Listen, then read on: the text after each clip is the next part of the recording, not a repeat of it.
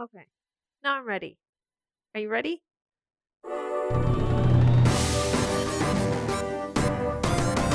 This is Felix Drags Dale through the Marvel Universe, where Felix That's me. drags me through the Marvel Cinematic Universe. Today we are talking about Guardians of the Galaxy Volume 2, a movie where Felix's least favorite Chris listens to some new tunes, meets his father, and then very is, is very disappointed by him and has to kill him. Not my least favorite Chris. Who's your least favorite Chri- Chris? Pine? You don't like Chris Pine? No. I mean, I don't dislike Chris Pine. He's just very like vanilla and boring to me. Oh, okay. And I was disappointed because they are hyping up that like Viking movie on Netflix where you get to see his penis, but like it was from really far away, and he was like cold, and wet. Okay, so Felix, when did this movie come out? 2017. Okay. Wow, that was recent. That was last year. That's That was two years ago now. Oh my gosh, it's a new It's year. 2019 now. Yeah. Yeah, well, okay. So one of the things that happened in 2019 so far is that Felix and I went to Seattle Geography hmm to PodCon 2. Yeah. I had a really great time. So uh, thank you to our listeners that I that I gathered from that that conference. our web guy made us really nice flyers and I gave them out to like not everybody I met, but a lot of people. I I put them on tables. Oh, you did? It wasn't just it wasn't just Mark the web guy. hmm Okay, yeah, I like handed them to people personally, and I talked to everybody I met pretty True. much. Because it turns out I really like to talk. Maybe that's why. To strangers on airplanes. You know what? Research shows that you're happier if you talk to people. I'm happier when everyone leaves me alone. I know that's not true. I know that's not true because number one, I never leave you alone. and number two, you would never get to have sex with anybody if, if everybody let, left you alone. That's technically true. So true. I could get one of those robots. We are not talking about sex robots. Welcome to the Sex Robot Podcast. no. Okay. Westworld. No. no. If you want to have a podcast about Westworld, you better pitch it to me and we're just going to watch the movies. And then Ooh. you know what I watched the other day? fantastic. slash Logan's. Run. Have you seen that movie? Yes, I have. That's your brother's name. My brother's name is Logan. Um, Hi, Logan. That's a terrible movie. I'm not going to disagree with you. It was filmed in a shopping mall. Was it really? Yeah. Huh. Does that explain things to you now? A little bit. Yeah, it it's weird. We didn't finish it. It's very long. Um, from PodCon. Oh, I've I have taken over editing of these Mhm. podcasts now. So, uh, so now I get to make editorial cho- choices. Uh oh. Uh, oh, is right for you. I would be like, that's right, but it kind of is. But really, I just I'm cutting out more silences. I'm cutting out things that aren't relevant. hmm Um, Everything we talk about is relevant. that is not true, and I am making you sound quicker and dumber at the same time, Felix. Interesting. I it's amazing. I know, like when you're guessing geography, I just like smush all those guesses together. oh. yeah, yeah. So um, you look quicker because you're guessing more things faster, but dumber because you have lots more wrong answers in, in quicker succession. Okay. I mean, overall, it's about the same. Balances out. yeah, it just it just wastes less time. Um, speaking of wasting time, are you ready to talk about Guardians 2? Uh huh. Have you seen this movie before? I have. Okay, how many times? I think I saw it twice. Okay. I saw it in theaters Yeah. with Mark. Wait, with with Mark the Web Guy? Yeah. Okay. And then That makes sense. That one time when I rewatched all of them by myself. Okay. And this was my first watching of Guardians 2. We're catching up, which means I know. which means I'm al- almost done. Yeah, I I uh, put in there that this came out in 17, 2017 and um August 2016 is when Chris Pratt and Anna Faris separated and they finally divorced in 2018. and also apparently Chris Pratt is like a creepy youth pastor now. And yeah, I'm shocked by that, Are you? and I don't like it. Like I knew he was religious, and I knew his church was like problematic and like hmm involved in like conversion therapy or something terrible. Okay. But like, I don't like the idea of him being a youth pastor looking.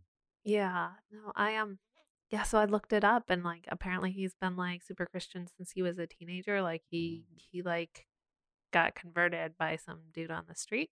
He lived in a bus, Did he? like a like a the mystery machine, like from Scooby Doo. Like it was decorated like the mystery machine, or is shaped inside the like mystery I machine? I feel like I'm making that up in my head. okay. I have to look it up. I'm Okay. pretty sure he did though. Like in Okay. Hawaii. Okay, yes, yes, there was definitely Hawaii in there. Yeah, no, what what surprised me was that like this guy found him on the street and was like, "Hey, what are you doing tonight? Are you going to fornicate?" Which is the word that like is so funny to me. Oh, it didn't look like the mystery machine. It had Scooby and Shaggy on the side of it. Seriously? He lived in a van, like a kidnapper van. Oh my gosh, that is a kidnapper van. Like, wait, unmarked van. Although this one is technically marked because it has Scammy and Shaggy on it. But those are the things that you shouldn't park ne- next to because, like, that's kidnapper van. Honestly, putting cartoons on the side of it makes it more kidnappery. It kind of does. Yeah. Yeah. Okay. So now Maybe Chris Pratt was a kidnapper. Chris Pratt is just getting more creepy. Are you sure you don't want to downgrade him to your least favorite Chris? Okay. TMZ, call me for the story. yeah, your wild theory. Um, anyway, the guy who converted him after he was like, Are you going to fornicate and are you going to drink tonight? And then he was like, You know, God told me to talk to you. He he did, and then he joined the organization and was mailing out leaflets for an organization called Jews for Jesus, which is not made out of Jews. Wait, what? Like the organization is called Jews for Jesus. Uh huh. No Jews in the Didn't the Jews kill Jesus? um. Okay. Or was that the Romans? Te- Were they Jewish Romans? I'm not sure, but like, I also want to be like, Jesus was Jewish, That too. and nobody in that organization is actually Jewish. It's just a name they made up for, for themselves. They just made it up for their Christian organization. Yeah. and that's silly and stupid. And his church now is problematic, and like he defended it by saying, "Oh no, it's it's it's not anti-gay, anti-LGBT. It's open to everyone," which is like, you may open your doors to everyone and let them inside, but that doesn't mean that you're not going to tell them that being gay is a sin, and that's Yeah. that's what the problem people have with it. And that's why I was wondering if it was involved with their divorce because I know that Anna Faris has like a very gay fan base. Oh, she does. That's why everybody, uh, all my gay friends love House Bunny for some It's reason. so good. I don't understand why. Have you seen it? No, because Oh, it's, it's not. so it was when I looked, it wasn't free on Netflix. So then I was like, I'm not gonna go out on my way to see Oh. this. It's like the first movie I ever saw Emma Stone in. yeah. Technically, I think she was in um The Help first. I think that came out earlier, but maybe not. I don't know. Anyway, it's re- it's like shockingly funny. It's like one of those movies where like you don't think of it as being funny or like Mhm. think of it at all, but you know who else is in it? Who? Kat Dennings. I like her. Even though I call her Cat Denzing. oh my gosh. Okay. yeah. And yeah. And then he compared it to being like, even though the Bible says all this stuff about divorced, I'm divorced and they've been really nice to me. And I want to be like, being divorced is not the same as being gay. Wait, Sorry, I'm going back so to. do they like call him a sinner though for being divorced? I don't think so. But like the Bible does Mm. say things about being divorced and that like sometimes I want to throw that like I want to throw that back in people's faces, like Catholics' faces, and be like, you know, when they're all like, "Oh, but being gay is sin," and I want to be like, "Oh, being divorced is a sin." Yeah. you know, like It's I such mean- a sin that they had to start a new church. King Henry that we talked about earlier, actually. yeah, we were talking about that over lunch where you called him King Henry V. Yeah, I meant the age. Did you know that um, you can't be um, royal if you are, uh, is it Catholic? Whichever one the Church of England doesn't like, the one Um, that he divorced. like you can't be be a a British royal Yeah. if you're Catholic. Yeah. Okay, that makes so much more sense. Yes, it is the Catholic Church. You founded the Anglican Church. Yeah. And I'm going to go ahead and say that's not what the Lorde song tells me. okay, are we ready to talk about this movie and who's in it? sure. You must be the famous Pepper Potts. I am Loki. I'm Groot. I am Iron Man. Agent Coulson. So Felix, who's in this movie? Well, so we have Chris Pratt. All as- right, you're you're you're almost least favorite Chris. We're not sure.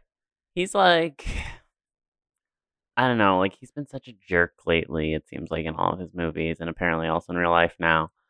Um, that he's like he's lower on the list now. But like I'm just trying to make the statement that I I made earlier true. because I like, I just like Chris Hemsworth is so boring to me, and I know people think he's like funny now or whatever, but I just see him as like Thor to the Dark World boring forever. Oh, Thor to the Dark Uh, World was really bad. He's really hot. yeah, isn't that is that not enough? No, because they're all hot. Oh my gosh. Okay.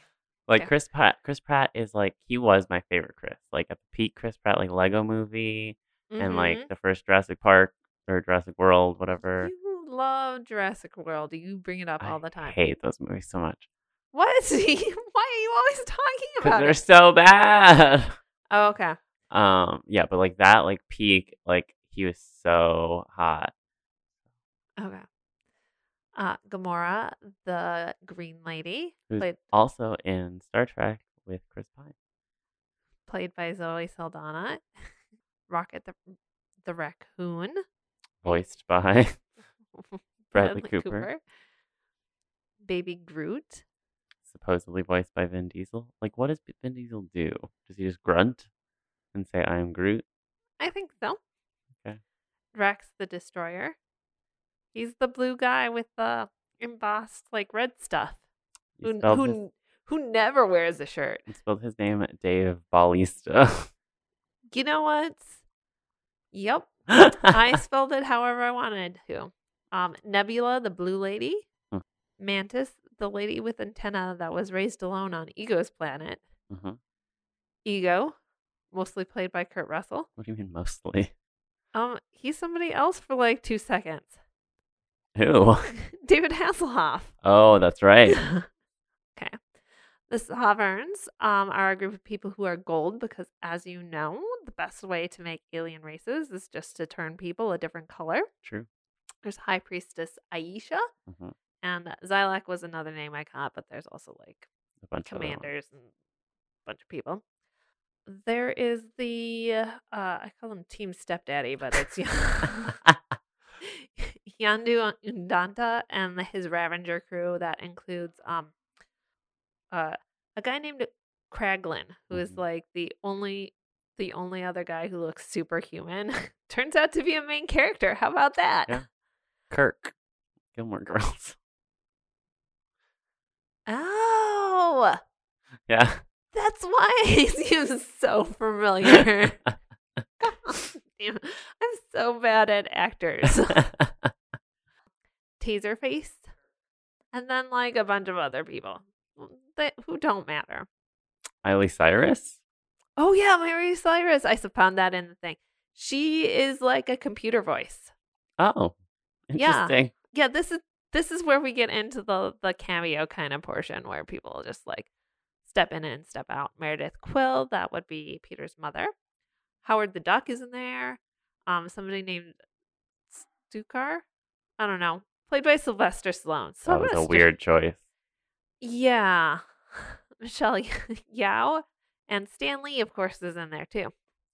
Um, his what was his was his cameo in this? I didn't write it down. I don't remember.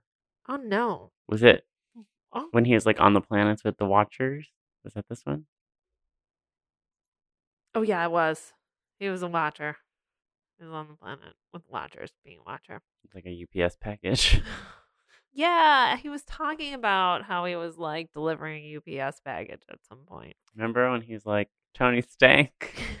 Yes, I do, because that was my favorite part. this is also my favorite part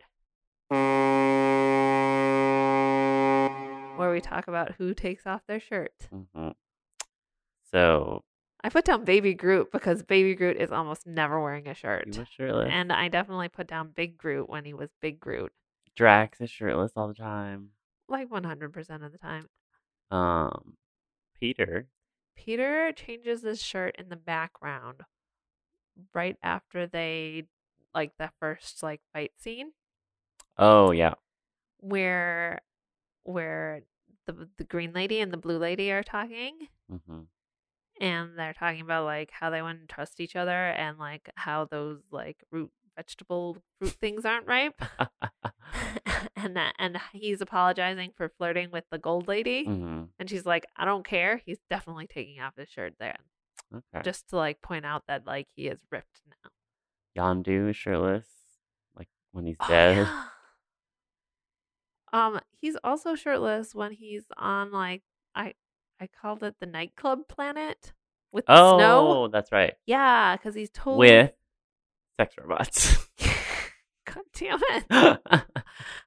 I was just gonna call them prostitute robots, so I didn't have to call them sex robots, who are like um like a nice orange yellow because that's the easiest way to to change people into like other things. All right. Um ready for the plot.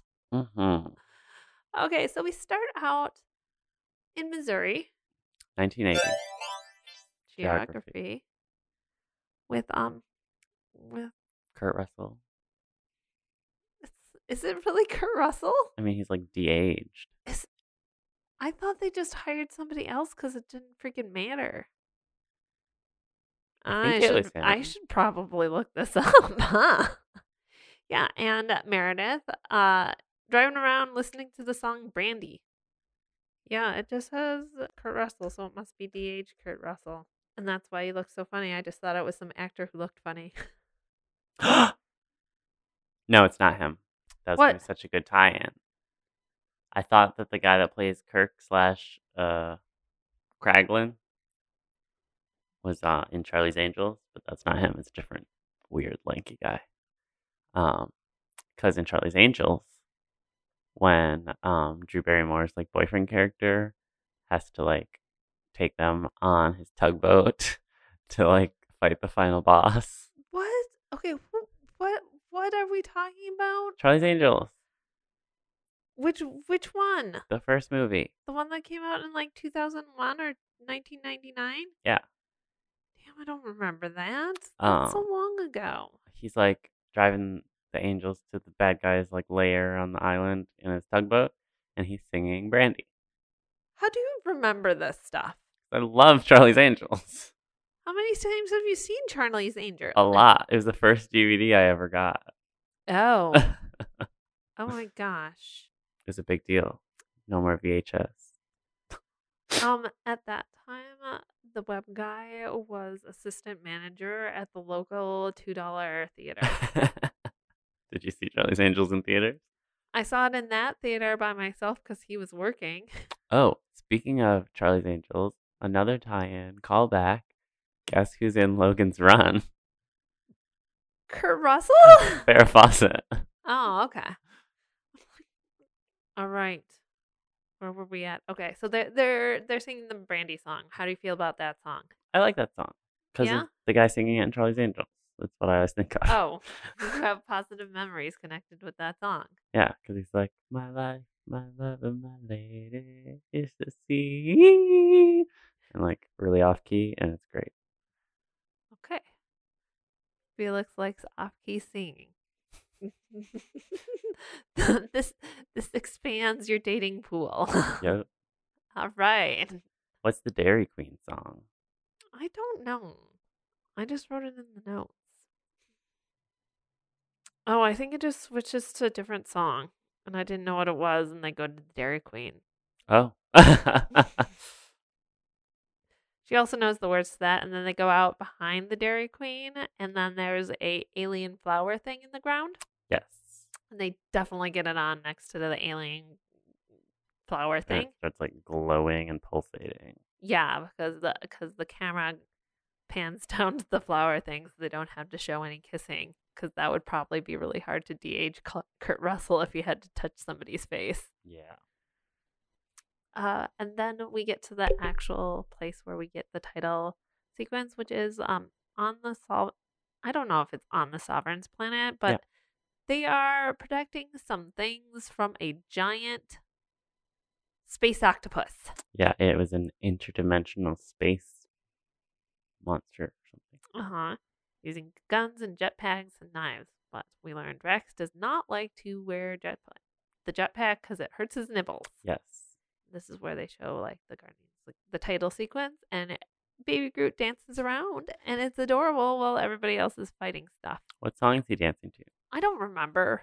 I don't either. Oh my gosh. Okay. Then we won't mention the song. It was an old song. Probably. Drax gets eaten on purpose, but then like they find that his his weak spot or the giant octopus thing's weak spot is on his neck and then they they cut him open and like it gets goop everywhere. And for doing protecting the batteries, they were gonna trade um uh Blue Lady Nebula. Nebula. Yep. They get Nebula. Um they go through this whole speech before they go to the like ceremony where the the high priestess And Chris Pratt tries to have sex with her. um he proposes sex with her. Mm. because we learn that they are very um particular. You can't you can't say anything that might offend them. hmm They hatch all their babies by genetically engineering their code through the community. And then they talk about the old fashioned way of making babies, hmm which is what Chris Pratt prefers. Yeah. Um, And then Gamora gets angry. does she? hmm I think she's just annoyed because he's annoying. I don't but they're in love. uh you think that. The movie wants you to think the that. movie, yeah, the movie does want you to think that. But um, what do I have to say about that? The movie wants you to think that, but she has no reason to. I agree. And also, he's actually being like he's actively being annoying in that moment. hmm It doesn't have to do with the fact that like he's he's suggesting something with another woman. It's just like he's actively being regular annoying. not just that. Um, and then Rocket somehow insults them. He and stole the batteries. Stole some. He he he verbally insults them too, Oh, and right. then still steals some batter the batteries that they were pr- being paid to protect. And then they go. Then they get on their ships, and then they get into a space battle because they're being ch- chased down for stealing some batteries. hmm And they have these little like pods that look like little arcade like racing games Yeah, all of the gold people won't risk their own people hmm to uh to in battle, so they all are remote piloted, Which is cool. which is like it's cool, but it's like it's kind of off putting from the rest of the movie because in this scene, like nobody's dying. Oh yeah. You know, like they're all just like hitting and destroying machinery versus like I don't know, hitting and killing people. hmm And later in the movie, like lots of people die. Oh yeah. Yeah, we'll get to that. So they need to get to a jump point. You know, like I don't remember this from the first movie, but there are things such as jump points where they need to. Yeah, I don't think that they do that in the first movie. It's through a bunch of asteroids, and only the universe's best pilot could get you through those asteroids. And instead of like piloting us through, instead Rocket and uh, Peter get in a pissing match where they keep switching back and forth Yeah. Between them about who's controlling the ship. Which you shouldn't be able to do. I know nothing about airplanes, but like I I kind of get it cuz like what if somebody has to go to the bathroom? It'd be nice to like just like flip over control instead of being like, I gotta go to the bathroom, hold the steering wheel, switch Well, like, seats. I feel like it's all like the warm and current pilot should have to like, Yes. Yeah, you should not be able to take it. yeah, Yeah, like if it was uh, that kind of thing, and you'd have to like reach over and like switch it manually because your other pilot had a heart attack or whatever. right. Yeah, so interesting. But yeah, so they still make it, Yeah. but because a tiny one inch man comes and blows up all of the uh, gold people. All at once, like magic, like Yeah. he's a god. I like how you read exactly from my notes. and then we switch scenes where we go to the nightclub planet where Yondu isn't wearing a shirt and is sleeping with an orange prostitute robot. It's called contraxia, and I don't know if that's like because you're contracting diseases or like because you're like making contracts because they're like mercenaries or whatever. I don't know. Yeah, and he gets in a pissing match with Stallone because Ravagers don't deal in kids, and that is something that Yondu previously did. Yep. We know that because uh, that's what happened with Peter. Mhm. He he was hired to pick up the kid, and instead he kept him. He was a kidnapper. It all comes full circle. yep. And then the gold people come to ask Yondu to hunt down their batteries, hmm and um, She has like a carpet rolled out, which I want to get one of those. why? Because then I can make people carry carpet in front of me. Who are these people? I don't know, someone. Like like, that'd be amazing. Um, okay, do you remember the scene where it was so ridiculous because these people had to unroll this carpet for High Priestess and then she had to walk really, really slowly and Mhm. everybody was just staring and looking at her like she was crazy? That's true. I could have them roll it out ahead of time. Okay, when you get married, you can have that go down the aisle. yes. Okay. That that's when you get that thingy. Yeah. And he agrees. So he goes to get the batteries. So he's gonna chase down Peter Quill and get the batteries. Meanwhile, flashback to where where Peter and the Guardians are, and they have just jumped to a planet called Berhert, Yes. And they land on that planet, and they're sit- sitting around, and then a new ship comes by, and it is a white egg-shaped ship with a yellow window. Mhm. So eggy. And someone was like, bet that's the one inch man. And it was, but he got closer, so he's taller than one inch, and also is Kurt Russell. hmm Um, Did you ever watch the Grammys when Lady Gaga showed up in an egg?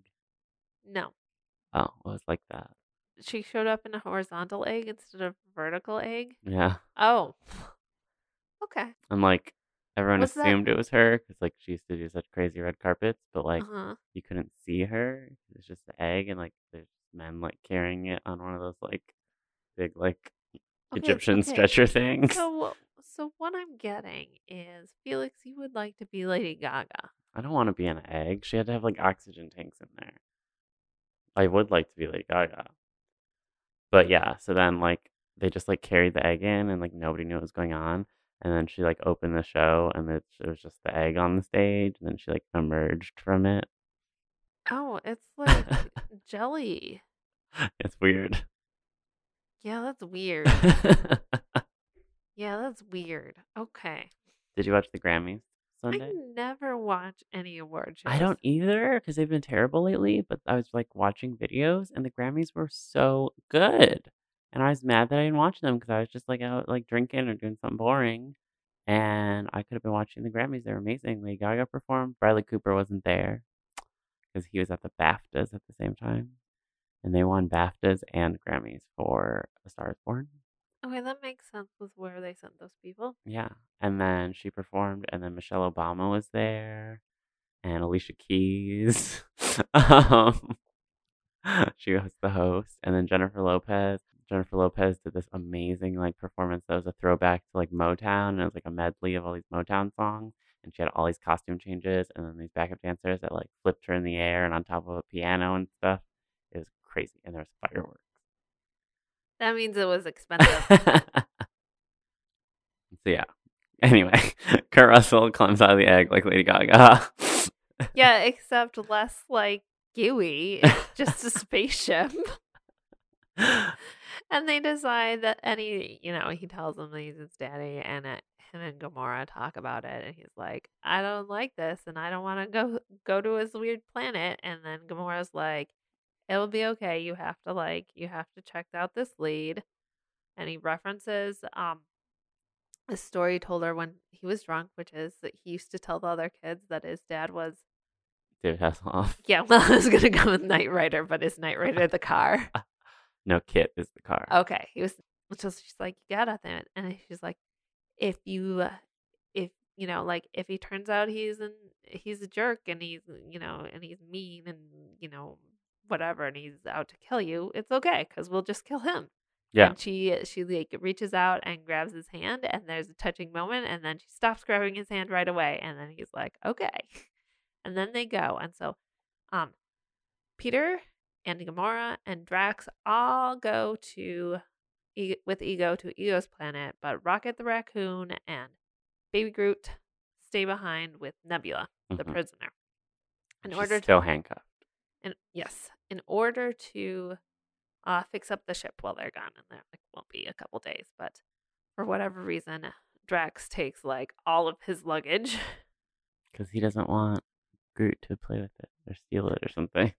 yeah, he doesn't want Groot to go through his stuff, which is kind of silly because like who keeps track of Groot all the time? He's like a cat now. He's tiny. Mhm. Anyway. Yeah. And then once they leave, um, Rocket sets up all these booby traps, and when they do get attacked, they get attacked by Yondu, and he booby traps all these people. Yep. Yeah. Booby traps all these people. Does he kill them all? Uh, a lot of them, it seems like. Yeah. So here we get into the killing part of the Or like maybe he just knocks them out, but I feel like he kills them. uh, Nebula convinces Baby Groot to unhandcuff her to, to let her help Rocket because Rocket can't handle like a hundred guys all by himself, Yeah. although he's doing pretty good. And she comes out and she just shoots the crystal mohawk right off of Yondu's Yeah. head because it turns out the crystal mohawk is how he controls this Arrow. this flying arrow that he with whistling. Guess that makes sense. Yeah, which which will kill you. Yondu is not in control of his people anymore, and it's kind of like Nebula is. They're mutinying. Yeah, they're mutinying. They're they're saying, "Hey, why? You know, you know," because he basically announced that we're not going to turn over Peter Quill to these guys, and we're not going to give them back the batteries. We're just going to sell the batteries because they're worth so much money. And then they're like, "Oh, they're worth a quarter mil on the open market," and then like they get in this big argument where nobody can do math. and nobody can figure out how much they're worth. And then they're like, well, that's not right. And we don't keep our promises. We should keep our promises and blah, blah, blah. That's why everybody's into mutinying because Yondu is accepting less than the full amount. Because Mm-hmm. he's got a soft spot for Peter. Yeah, because he's his son Mhm. or is like his son or whatever. But like, also, those gold people are crazy. But like, they're, you know, like somebody seeks you out just because they know like your son stole stuff from them. so you mean the criminal justice system? No, like like it's like okay, so to give a police analogy, it's like your main suspect is this guy. So we're going to give this case to that guy's dad. oh, well, they didn't know that. You don't think so? No. I'm cuz they sought him out, especially Oh, that's true. versus all the other people. They could have gone this could have been a movie about Peter Quill and Sylvester Stallone. But it wasn't. That is weird. Uh-huh. Maybe it's just because like they knew like the Guardians of the Galaxy had like had dealings with Yondu before. But don't know, then like, don't know the specifics of their relationship. Anyway, so You know who's not in this movie? I'm gonna say a lot of people. For example, me. Uh yes, also Glenn Close though. Oh, um, in the in the internet thing, it says she was in the deleted scene. Oh, So she was supposed to be, but never made it. So uh, then we're on Ego's planet. Oh, they go to Ego Planet. Um, turns out he has a whole planet to himself. Eddie Mhm. says it's not that big. It's about the size of your Earth's moon. mm, which is pretty big. Yeah, and I wrote they go for a ride on a mouth guard. it looked like a mouth guard. It was essentially like a floating platform that looked like a mouth guard, Mhm. and they're just flying over from his ship. Which why didn't they park that right next to like the house or whatever? But order to show off the thing and be like, look, it's a flying mouth guard thing. And then there was bubbles yeah, then there was bubbles. and like weird space flowers. Yeah. Yeah. Also on the I wanna like rewind just a little bit because on the journey, um, they learn like Mantis is like the lady Oh, right. who has who has antenna and they learn what the antenna are for and it turns out it has something to do with her empathic abilities and so and when she touches people she can uh feel their emotions but not read their minds Mhm. um, and so she she demonstrates this by touching Peter, and she's like, "I feel love," and he's like, "Yeah, a general love for everybody." and she's like, "No, a romantic sex love for her," and it's like going. And then she and then Drax starts laughing, and then she tou- tou- touches Drax, and Drax is like, "Ha ha ha ha ha." She just told everybody your darkest secret which is funny. Like I enjoy the like laughing part of Drax in this movie. She also can cause people to feel emotions or to go to sleep, Yep. which I don't see as being necessarily related. I don't think of sleepiness as an emotion. I don't think of sleepiness as an emotion either. Maybe she puts the emotion, emotion boredom in them and then it causes them to go to sleep. But it's very effective because she demonstrates it on Drax. hmm Yeah, they're But- flying on the mouth guard, and Ego's like, "This is my planet. I created it because I'm a celestial." It's like a god, Yeah. and he's like with a lowercase g. Yeah. Um, which from Guardians One, the Celestial is like the, The, big- giant head thing. that giant head thing that Yeah. they were like mining for spinal fluid or cere- cerebral fluid or Yeah. something. I thought I was confused. Like his head's not giant. Yeah, but we'll, we'll get to it. And then there's there's a bigger giant brain thing later. Oh, that's right. Yeah. But like at the same time, you're just like, what? Like, if part of his being is that he can shape everything. And so he brings them to this museum with egg things that will also show them uh, essentially like visual aids. What are those of- called? Like um, like you know in a museum. Dioramas? Yeah, there you go. Like dioramas and eggs that change. Yep. Only these look like, um, like ceramic figurines that Yeah. are like glazed and shiny. it's real weird. Yeah, you were you were upset about this because he's like, these are weird and creepy and have no point. They don't. It's so weird. Yeah, I guess just so you have something to look at because maybe somebody's a bad actor. I don't know. Yeah. Because he's essentially just basically telling the story of like, number one, I was just a thing in the space, and then I learned how to manipulate molecules, and so I made myself this planet.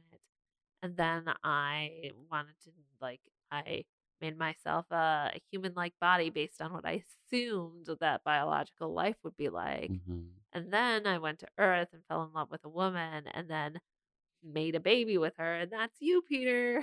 Yep.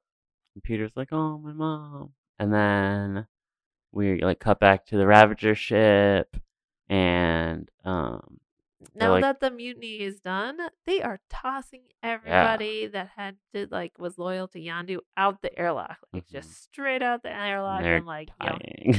yeah, so many people. Because, like, at first, you know, like, they just show one guy going out and, like, they're all yelling and screaming, kind of being like, what do you even call that? I'm looking for a description word. like a mob. Yeah, like a mob and like kind of rowdy. Yeah. Rowdy. And like, like Groot or not Groot, um, Rocket and Yondu are tied to chairs in the middle of the room. yeah. Yeah. And then they're like screaming at him as like he goes out the airlock and then it pans back and there's just a line of like dead frozen Mhm. people outside the airlock. You're just like, wow, they're killing a lot of people. Where they started really, really tame, where they were like, we're not going to kill anybody. We're just going to blow up these machines. Now they're killing like everybody and like I'm like, why are there so many people on that ship? there's so many people There's on so that many. so many people on that ship and then um I don't remember what happens, but like Rocket is is being a pain in the butt because that's what he does. He's like a professional asshole. and so uh, the kind of leader of the mob is like, "We're gonna toss you out next," and like uh, Nebula steps in and says, "No more killing for today." And then Wait, you everyone- skipped over the whole taser face conversation. yeah, I'm I'm getting to that, and like how he was being an asshole is he was like he was like the world shall fear the name Taserface. Okay, okay. Now now explain why you're laughing. Are you laughing at the scene or the name Taserface? Both. Okay, which like Rocket the Raccoon thinks is just hilarious as a name, yeah. and I, and like he thinks so funny in a way that I just didn't think it was that funny because 'cause, like like I think he's a little bit being sarcastic, but also like that guy has a really bad face. he does, but also he's he's like an alien, and also like it could have been like my face was tasered so many times and I'm super tough. And he's like saying stuff like, So, like, what? Do tasers come out of your face? And like all this stuff. He's just like being annoying. But they like play it up like it's super funny. Oh, yeah. way that I did not think it was like anywhere near that funny. But it did get a laugh out of you here. so, so it might be that funny. uh-huh.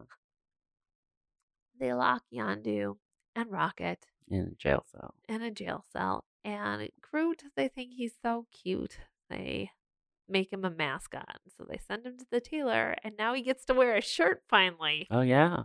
Yeah. Like a jumpsuit. yeah, with like zippers. It's like made out of leathery stuff. But then they're like being mean to him and like kicking him around, and pouring beer on him and stuff. Yeah. Um, that seems to be like general like rowdy crowd Yeah. behavior.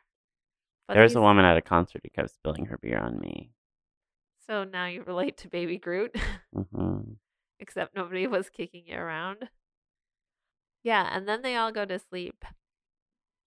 And and Groot is walking by the jail cell and Rocket's like, "Oh, what did they do to you?" And then like Mr. Yondu says, "Hey, will you go get this thing from me from the captain's quarters? It's a red prototype fin."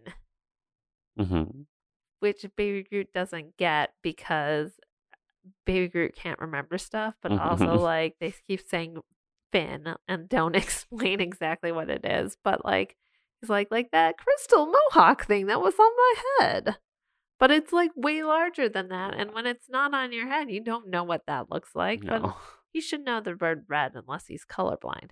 But anyway, um, so Baby Groot goes to go get it. And instead, he brings back underwear and a desk and a bunch of other stuff. Like a toe or something. Oh yeah, a severed toe. and Ryan's like, "Please tell me you you have a refrigerator on this ship with just a bunch of severed toes." And he's like, "Nope." Like he cut that off somebody who was sleeping. Yep. Um, and then eventually goes back to like, oh, this this is the part I did like about Baby Groot. He uh he explains and He's like, you have to go in this drawer. It has this symbol on it, and it has like the Ravager symbol, which is like a cross between a um, maple leaf and like a flame. And he gives like the little patch to Groot, and Groot puts it on his head. And then like there's this whole like I'm Groot versus like Rocket's translating for me conversation where he's like, "Oh, good, you didn't want him to wear it as a hat because he doesn't like hats because he he thinks that like when people wear hat wear hats they just have like weird shaped heads and then they take off the hat and then, and then you realize it's just a hat, a hat." And then he goes to get it, and then he gets stopped by the one guy who looks like a human, and also like Kirk- from Gilmore Girls. And is like and he it's like an uh-oh moment but it turns out like he's just uh, he just says that's not what he wants. This is what he wants and they go back together hmm to give him the fin and um and he says i'm sorry i didn't mean to start a mutiny because he was kind of the one who started it just by Yeah. saying hey that's not the same amount of money because he's the one who can do math apparently So then they break free of the jail cell and they get Yondu's arrow, and Rocket gets a gun, and they go to like the main control room and they just start killing oh, everybody. Oh, they kill like everybody with like, that arrow blowing it thing. up. It's just yeah, and then like at the end, the last thing that happens is they they're going to like kill Taser's face with that arrow thing, and um, Yondu lights the arrow thing on fire, and he misses, but he just goes to like light some like exploding thing on fire, and Rocket's like, "What did you do that for?" you blow up the whole ship. ship and he's like not the whole ship and he separates the ship and then he just takes the little like part of the ship away and the rest of the ship blows up so he Mhm. destroys you know like 75% of the ship which i mean like i guess now they can like they're more likely to be able to like pilot this ship thing and run it with their small crew True. of like four people whereas before they seemed to have 400 people yeah, to run this so many sh- people. ship just so they They just could kept kill coming out of nowhere. just so they could like kill people. Baby Groot was like throwing people off uh like Yeah, elevated walkways and stuff. yeah. Like, why do you need so? I I guess this is like the Star Wars thing, but like, why would you have so much uh, like empty space in a spaceship? That's just like more stuff to carry around with you. But you know, the Death Star had it, True. so People also got thrown off elevated walkways in Star Wars. yeah.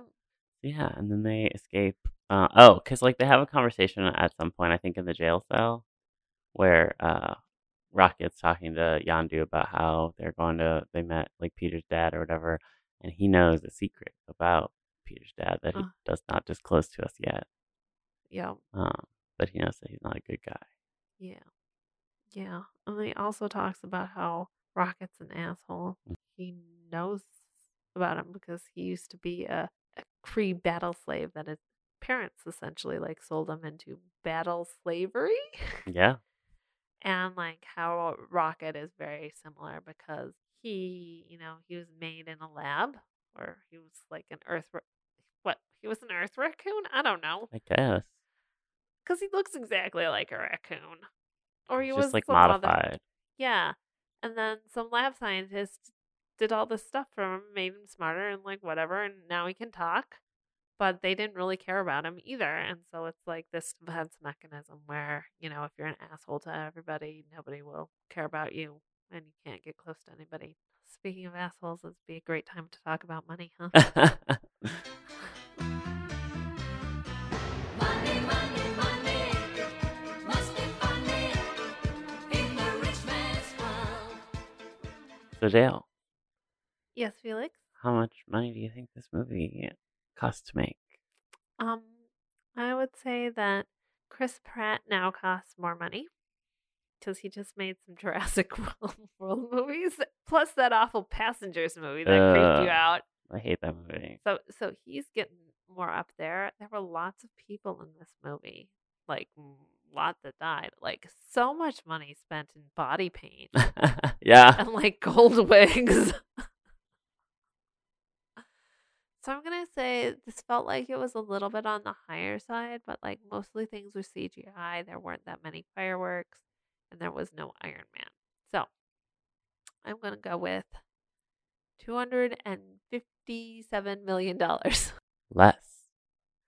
Um, two hundred and twenty million dollars. Still less. Uh, two hundred million dollars. Mm-hmm. Oh, Yeah. That's surprising. I guess they can do amazing things with computers in uh, 2016, right? 17. Oh, I suppose it would have been 16. Yeah. Um, how much do you think it made?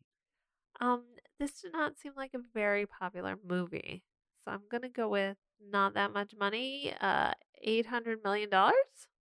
Wow. Almost, well, more than that, but close. Okay, just tell me the number. 863. Okay, so it did pretty good. Mm-hmm. Okay, now are we done with the segment, please? Um, are there any fun facts? Let's see. It was about half and half. Um, domestic and foreign. It made 389 domestically and 473 foreign. Money, money, money must be funny in the rich man's world. On Ego's pla- planet, you know, the one with the giant mouth guard, hmm Peter is connecting with his father and he's learning about what it's like to be half celestial, which apparently means that you can draw glowy molecules from the center of the planet the and then toss it around like a baseball. Yeah, because he said he just wanted to have a dad to like throw a ball with or whatever. Which like I never understood that. You know, like that like cliche. Yeah. Do people like playing catch? Um I'm not a dog. I never liked playing catch. It seemed really boring, Yeah. but it might be mostly a metaphor for spending time with me. hmm So it could be going fishing Oh. or whatever. But like this kid literally grew up in Missouri where things are boring hmm and there's baseball. I don't I don't know. Like, I would rather like play baseball or like literally anything other than just throw a ball back and forth. Yeah, but to play baseball, you have to be able to throw a ball back and forth, and you can't do that with just two people. Well, like, at least like make it interesting. You know, like go far apart and like throw it hard or something. Like they're just tossing a ball back and forth. That's not that's, so, fun. that's so they can talk at the same time and be Just like, sit down and talk. "Tell me about stuff." Why do you gotta fidget? Oh, because they're men. They're straight men. Ugh. The worst. I don't know. Men are weird. It's true. So true. Um. Sorry to all of our straight male listeners. You're weird. Sorry, husband. I think you might be weird. Oh, um, they talk to Drax and Mantis are talking, and they learn that um, Mantis grew up on Ego's planet alone. Mhm. Um, uh, Ego found her in a larval state, Which is weird. um, and then raised her, and then she now helps him sleep. Mhm. And she seems a little nervous and about to tell him something, and then he tells her that she is ugly. yeah But that's good because if somebody loves you and you're ugly, you know that they're loving you for you and not because you're beautiful. Mm. And she's like, Oh, well, then I am glad I am ugly. she's not used to being around people. She also smiles at people awkwardly because that's not what you do to make people like you is smile at them. Mhm. Uh, and then Gamora comes out. She's complaining about how she can't get a hold of Rocket. And also, He gets all frustrated because she's like, something feels off about this planet. And he's like, why can't you be happy for me now that I found my dad? He's my family. He's my family. And she gets all pissy because she's like, I thought we were your family. Yeah. Then she storms off. Peter goes to talk to Ego. And then um, Nebula shows up. And Yeah. She's in like a pod, Yeah. She's in like a little ship that she took from, the Ravagers. yeah, because they were going to give her the ship. Plus, oh, they plus they gave her like a middle arm. Oh, that's right. Yeah. A middle arm uh, plus some of the bounty on those uh, batteries. And she's And like, she just wants to kill her sister Gamora. and so- Thanos. and Thanos. So, so Gamora's out in the middle of the field, like trying to make phone calls, and like then uh, then here comes a ship, and it's her sister, and that ship is shooting at her, and oh my gosh, this is the silly scene. So I totally forgot that like Gamora has like super strength and has been like augmented or whatever also. And so like after the ship crashes, she like picks up the turret gun Oh yeah, like from the ship that has to be like 18 times the size of her body. yep. And I was like, what's happening? Well, like that part where she picks up the turret gun and like starts firing the gun from the the spaceship at the spaceship itself. Um, I thought that was really silly because there should be such like a kickback on that. Yeah. Also, Like- I don't know how she's firing it. Like, Yeah, like what? Oh, she did some weird thing with like the the wires. I thought, yeah, but like, yeah, like that was ridiculous. And then they fight a bunch, and then uh, Gamora's about to die because uh, something's like gonna fall or crush her or something. And then her sisters. No, wait, the other way around. Nebula's gonna die, the and then ship Gam- was gonna like blow up. yep, and then Gamora saves her by dragging her out of there, and then they fight some more, and then Nebula like wins the fight, and she's like, "Hi, I bested you," and blah blah blah, and she's like, "I just saved your life. You didn't best me." And then she's like, "You were stupid enough to save my life." Blah blah, and and then they see a giant pile of skulls, Yeah, it's like dead children. human-like children and alien-like children. hmm There's one that looks like a giant like rat monster. I thought that like the most compelling storyline for me, that was like very underdeveloped though, was like the whole thing between Gamora and Nebula because she was like, oh, like I just wanted a sister, and like you just had to be better than me. And whenever you're better than me, Thanos would like cut off one of my body parts and replace it with like robot parts to make me better, and it's all your fault. And like that seemed like it was interesting and like it was going somewhere, but then they kind of just like didn't touch on it again. Yeah. I have things to say about this. Like, that's a very interesting relationship and story part, part point, and they they don't touch on it till the end of the movie again. yeah. Whereas, like, they focus on Peter and his daddy issues because his daddy is a god. You know, whatever. I roll here. Um, and then in the meantime, Ego and Peter are having a talk where he's um describing him as the sailor, both like Ego and Peter as the sailor um in the Brandy song hmm that they're coming to port. There's there's really nice people there. They're bringing gifts from far away. Ego's gift was the child Peter. Gross. Yeah. like I feel like that is not a gift. That is No. like that's like a burden. Mhm. You know, like not to tell, call children not, not gifts or like Children not special. but like that's the thing and like especially they come from you know especially in human culture Yeah. They come from relationship and there is a little bit of an expectation that you're there to help raise that child Mhm. whereas he did none of that um so Did you know you can still drop off babies at the fire department? um i thought you usually had to go to the hospital but that makes sense because you don't want to like charge the, like the parent with neglect Yeah. but you want that child to be taken care of. So that makes sense to me. That's just what they should have done. With Peter, Mhm. like uh, his mother did raise him, oh, that's right. you know, until she died. and then he got kidnapped by some aliens, Mhm. and his grandparents were going to take care of him. But instead, they have a traumatic experience of the grandchild getting. I know. They never like talk about that. And I'm like, can you imagine like literally the day your daughter dies, your grandson gets like abducted out of nowhere and you just never see him again? Like that'd be so traumatic. I know, but, but wait until you hear about what happens to that town's Dairy Queen. Oh, it's yeah. bad. and then, thirty some years later, you can't eat Dairy Queen anymore. anyway, where was I? Oh yeah, he says that like, but you know, we're not gonna stick around because our love is the sea. Like we mm-hmm. can't like be tied down.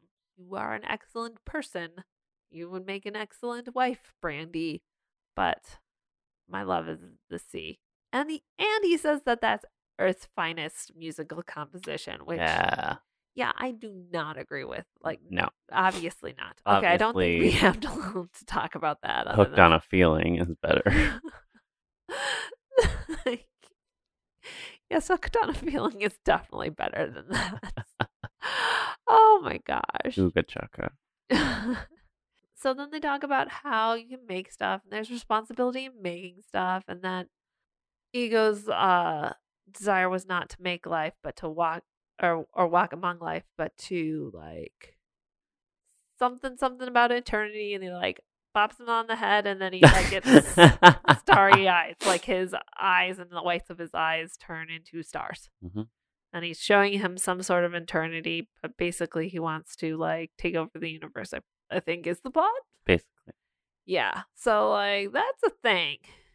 So like everybody's learning that at the same time for plot reasons that mm-hmm. like ego's not such a great guy and probably take, trying to take over the universe or kill a bunch of skull children or or kill children and have their skulls or whatever ver- version of that because Mantis goes to Drax's room and is like, I have to tell you something. And Drex assumes that she's there for sex, Oh yeah.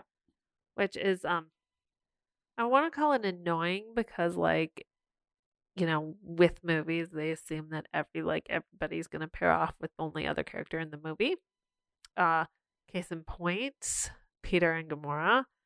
But in this case, I I liked that uh Drax says basically like, "You tiny like pretty lady, you're disgusting and you're tiny."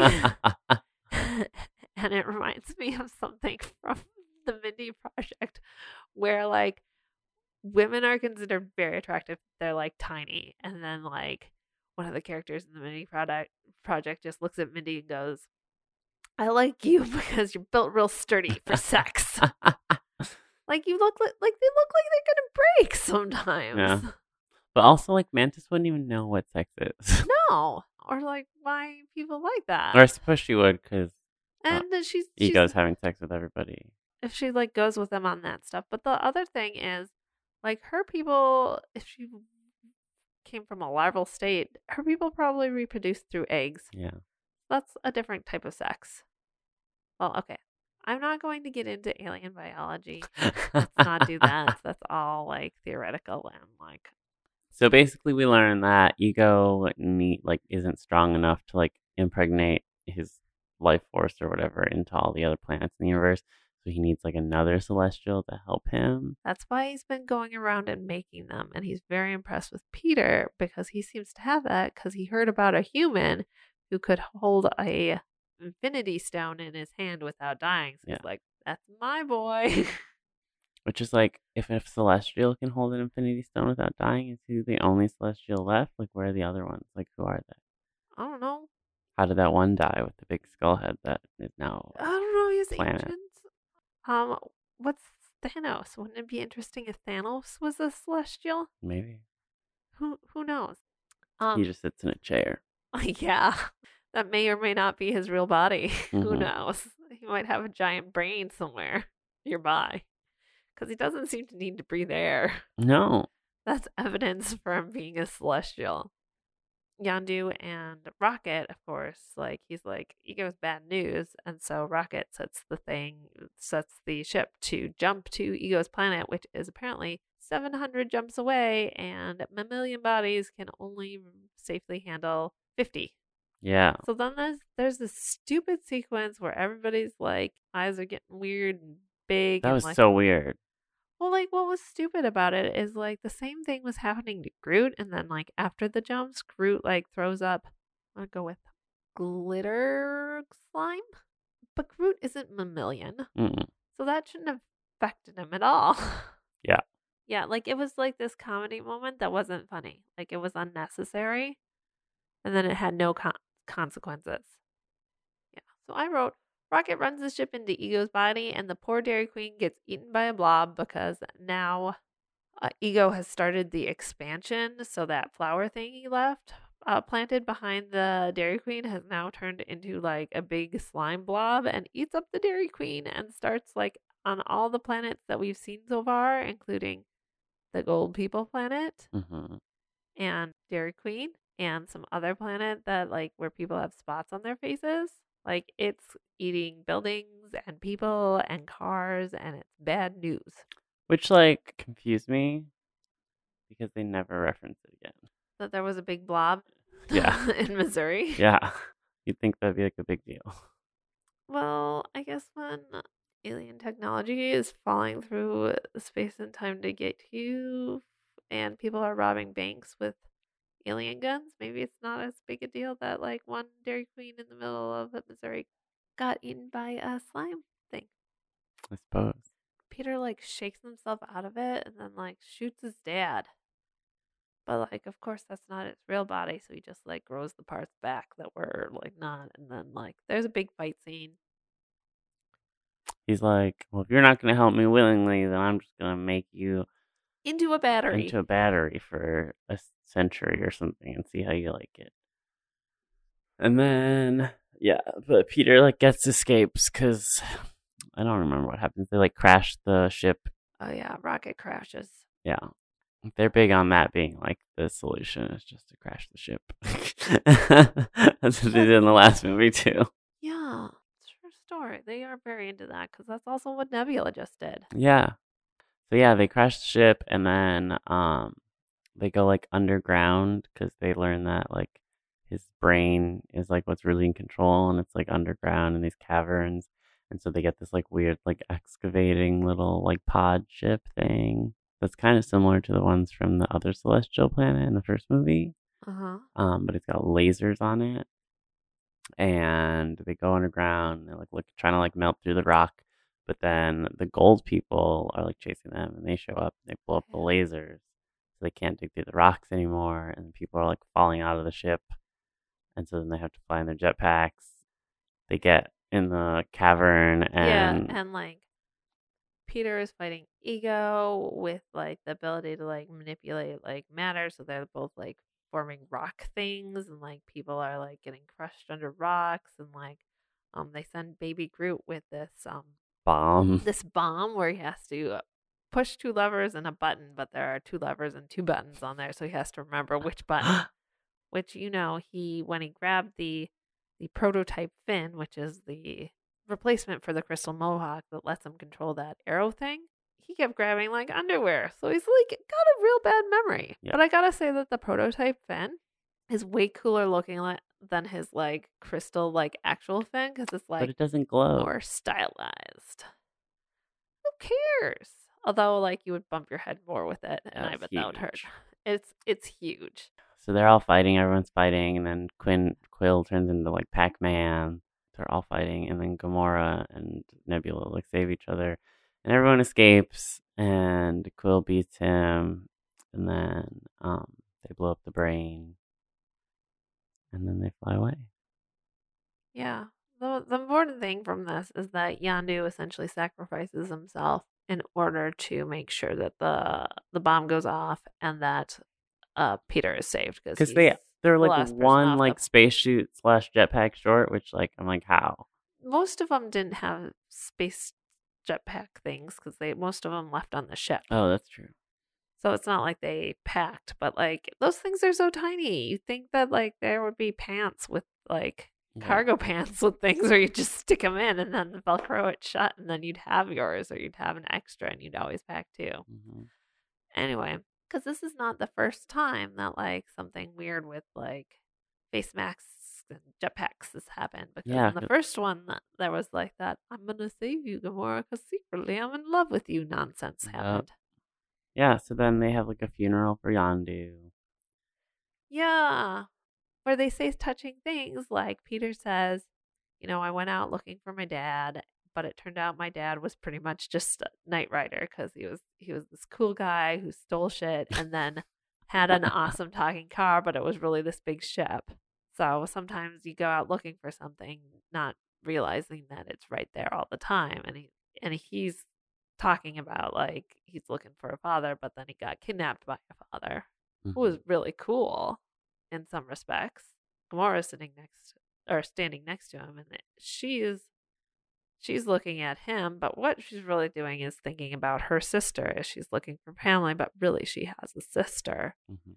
in Nebula that she didn't realize. You know, when we were kids and when we were fighting and when our dad was being mean to us, we weren't we weren't teaming up, we weren't talking to each other. I was just fighting to survive, and so she goes and hugs her sister, which is nice. Even though they're not But actually sisters because they're both just kidnapped, but Uh, so many people are kidnapped in this universe.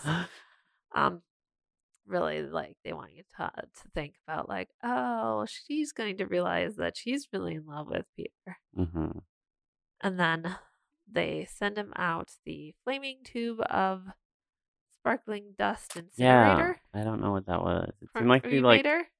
Like the jet propulsion for the ship, yeah. and but like I don't know. It I was don't weird. I guess it was better than like leaving a bunch of dead frozen bodies everywhere. True.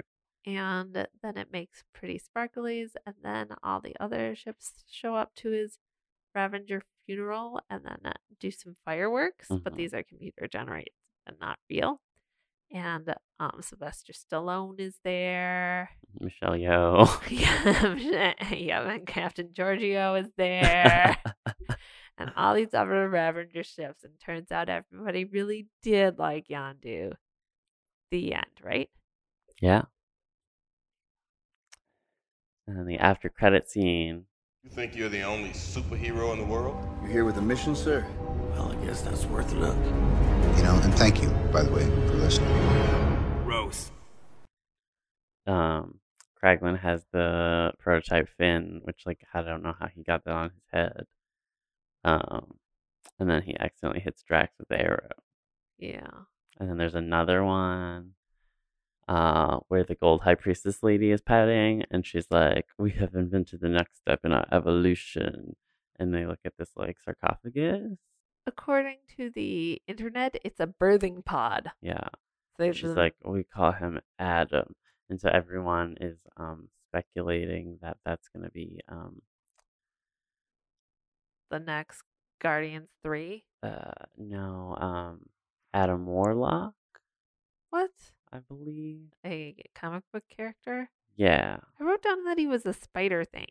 yeah, and he or is a like thing. he's a a a character that like helps to stop Thanos in the comic books, I believe. Uh, after credit scene number three, Groot becomes a teenager playing video games and having a messy room. hmm After credit scene number four, There's so many. Stan Lee says, In these times of hardship, just remember we are Groot and Stan Lee needs a ride home. He's like alone on the Watcher planet, and they left, and he's like, "Who's gonna give me my ride?" What did we learn from this movie? Um, if your father is pitting you against your siblings, that you should just love them and team up. Uh huh. That David Hasselhoff and Sylvester Stallone probably shouldn't be in movies anymore. David Hasselhoff was in for two seconds when he was like, "I thought this this father figure would look pleasing to you, and then would you prefer me to look like this?" And then like, David Hasselhoff pops in for two seconds and then it's gone. It's weird. It is weird. He kind of looks like Caitlyn Jenner. I didn't make that connection, but I'm just gonna go with okay, whatever. I learned that there's apparently no limit on how many after credit scenes you can have. no. Gosh, there were so many. You can make everybody hate you by being a total dick. hmm Uh, like Rocket's like a professional asshole. And sometimes what you're looking for is right there all along. Oh. So, oh no. on a scale from one to Batman versus Superman, One Batman versus Superman to Infinity Batman versus Superman. How many do I give it? yes, Oh. we have to play the sound effect. Oh, I do have to play the sound effect. You're right. You were never a god. You were never even a man. Kill Martha! I'm gonna go with three because this movie had so many good potential elements in it, and yet like failed on so many accounts. It had like good character relationship building with Peter and his dad, with Peter and his stepdad, and yet like really wasn't that good. hmm And then with Peter and Gamora, that felt so like kind of forced Yeah, it had the Gamora Nebula thing, and that also like they didn't they didn't dive into that at all. No. I felt like they took all the lessons from a book on movie making and were like, Yeah, we can do this and then like put no heart or like thought or character building into it. Yeah, I agree. Um, what was your favorite part? My favorite part, actually, it's not like like uh, my favorite part of the movie, but like on a meta level, in terms of like the whole cinematic universe. Uh, at like at the funeral when like Yondu dies, and then like Rocket's like having his like moment because they had like that connection or whatever. Yeah. It's like sad.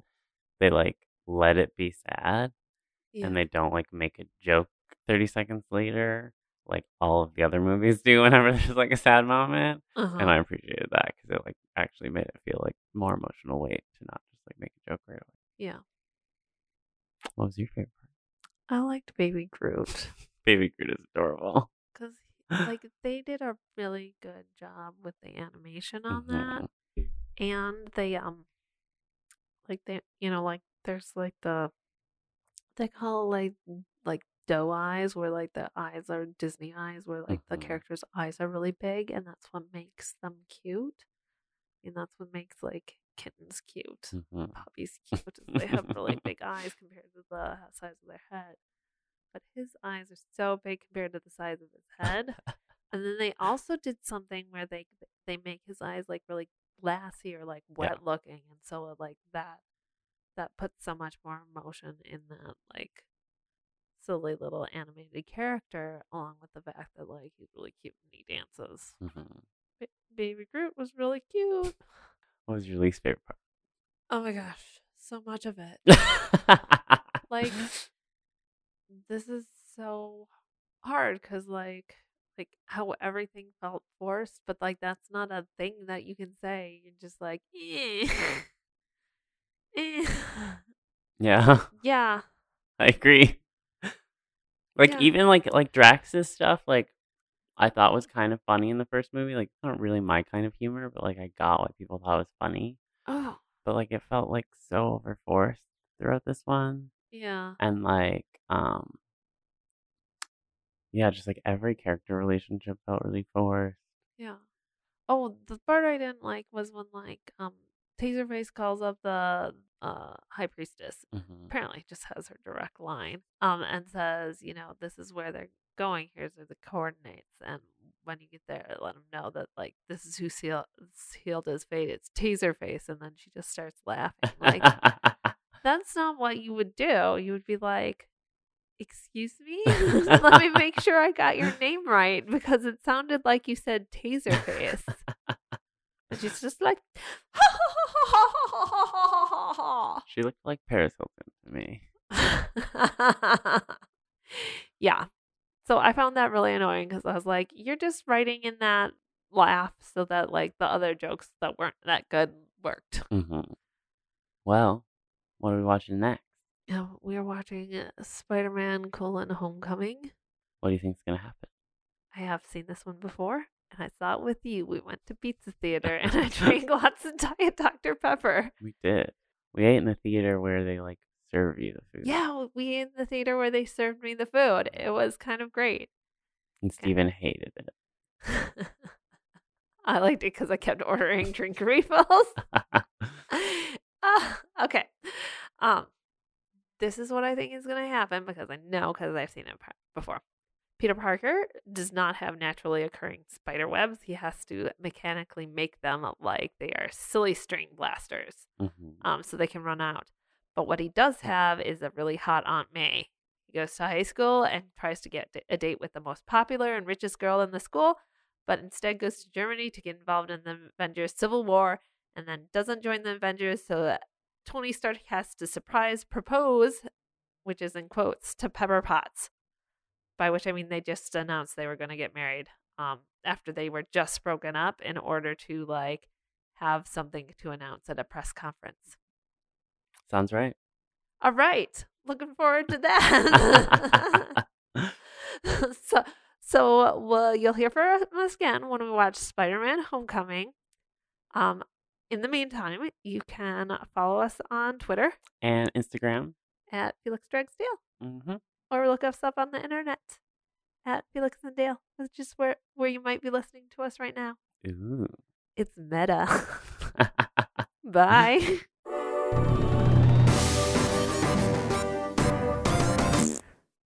i'm cold